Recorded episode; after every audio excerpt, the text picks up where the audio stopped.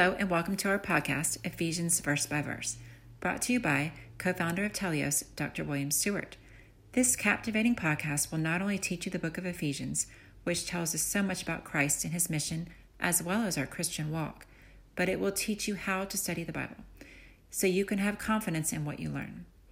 Episodes will provide key points for each important verse of the book of Ephesians. Thanks for joining us on this exciting biblical journey. Hi, I'm William Stewart, co-founder of Teleios. Welcome back to our verse by verse study on the book of Ephesians.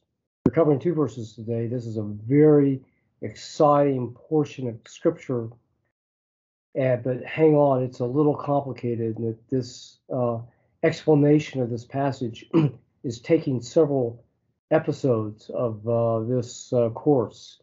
So we're in the middle of it. So I'll, I'll try to be clear and, and, and be patient with me and and uh, and hang on, uh, but I think you'll get it. This uh, we're in chapter four, which is talking about the church. It's the first uh, of the three chapters talking about our Christian life in the church. But Paul first lays a foundation our life in the church by first talking about unity, our unity based upon salvation. And then he gets into a section which I believe, and this is controversial, and I'll try to explain the reasons why think uh, what I do as we go along, but explain the other sides as well. Uh, a a historical section of the founding of the church, after which we talk about our contribution into the church in this present time, based upon our unity and historical founding and, and our salvation.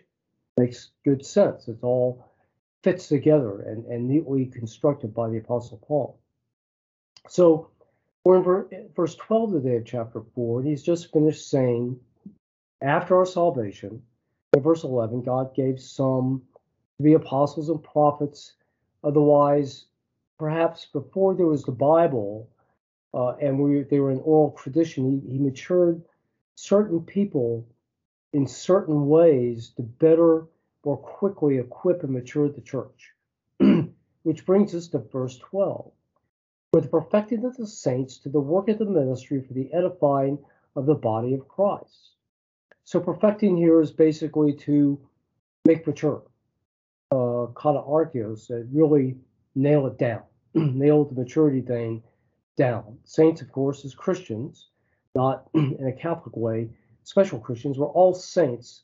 The word means holy, agios. We're all holy for Christ because we're all saved as a believer by faith.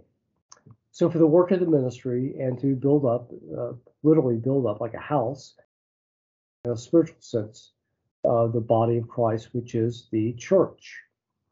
So he gave these early people to mature and equip uh, in verse 12.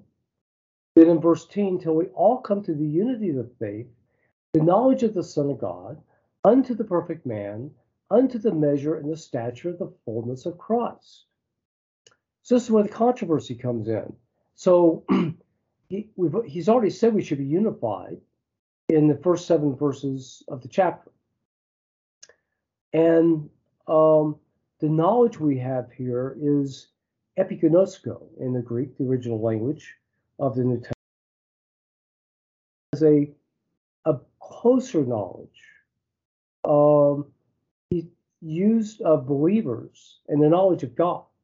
So as believers, we just don't have a gnosko, as as general knowledge is in other parts of the Bible, but we have a epignosko, an emphasized perception and knowledge of God. And then the perfect man, Teleios. What do you know? Uh, right from our foundation.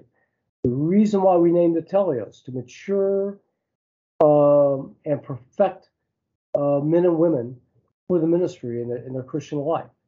So it, it can mean perfect, but literally means mature unto the measure, the stature of the fullness of Christ. So again, here the word pleroma means full, but to the Greeks it meant also mature or complete.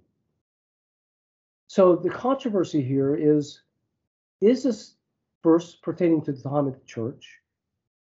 And or is it pertaining to the time Christ comes again, when things are really perfect. And, and really, that's the majority view, I think. that this is second coming when Christ comes again. That doesn't make sense to me because in context, it's something that um, is attainable. Otherwise, God gave these individuals in verse 11 to equip in verse 12 so they could have the things in verse 13. And these words of epiginosko and uh, pleroma for maturity and fullness and knowledge, or excuse me, uh, epiginosko is knowledge, teleos is mature, they're all noted frequently elsewhere as things that Christians can have. So these, these are things that believers can have now. I don't think it's pertaining to when Christ comes again. It's not consistent with the rest of Scripture. So I, I think this verse passage is a historical context that God gave these people um, abilities early to mature the body of Christ until they could attain things in verse 13. Now, when could they attain things in verse 13? Well, I think it's in grade 12, First uh, Corinthians 13, that uh, it pertains to when we've got the scriptures. Otherwise, when Paul and Peter and John primarily set down the epistles, uh, the letters from the apostles telling the church how to live, that we were able then to have that knowledge and have that maturity, all of us. So we didn't need people with special godly, divi- divinely guided abilities in verse 11. We now had the scriptures that we could attain to these three things and not be tossed and blown around on the wind, uh, on every wind of doctrine, like in verse 14. The passage isn't yet complete, so please stay with me on this. So that that is where we're headed. so it's a historical to review. This is a historical uh, review of what happened in the church, how God gave some people to teach early during the oral tradition to quickly mature the church and bring the church up, uh, along with the apostles and prophets who gave us scripture. Uh, so the early mature members of the body could mature the others until the time that they were able to have scripture in verse 13 and attain to the types of maturity uh, which are mentioned throughout the epistles that are possible for Christians. Okay, I hope you got all that. Uh, sorry if it's unclear. Uh, join me next time. We'll continue to discuss it. This passage lasts till verse 16, and so hopefully by enough repetition, it might uh, sink in and be comprehensible.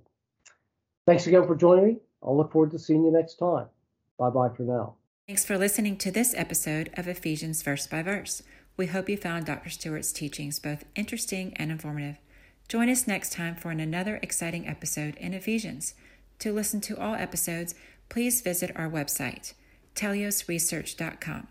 T E L E I O S R E S E A R C H. Thank you.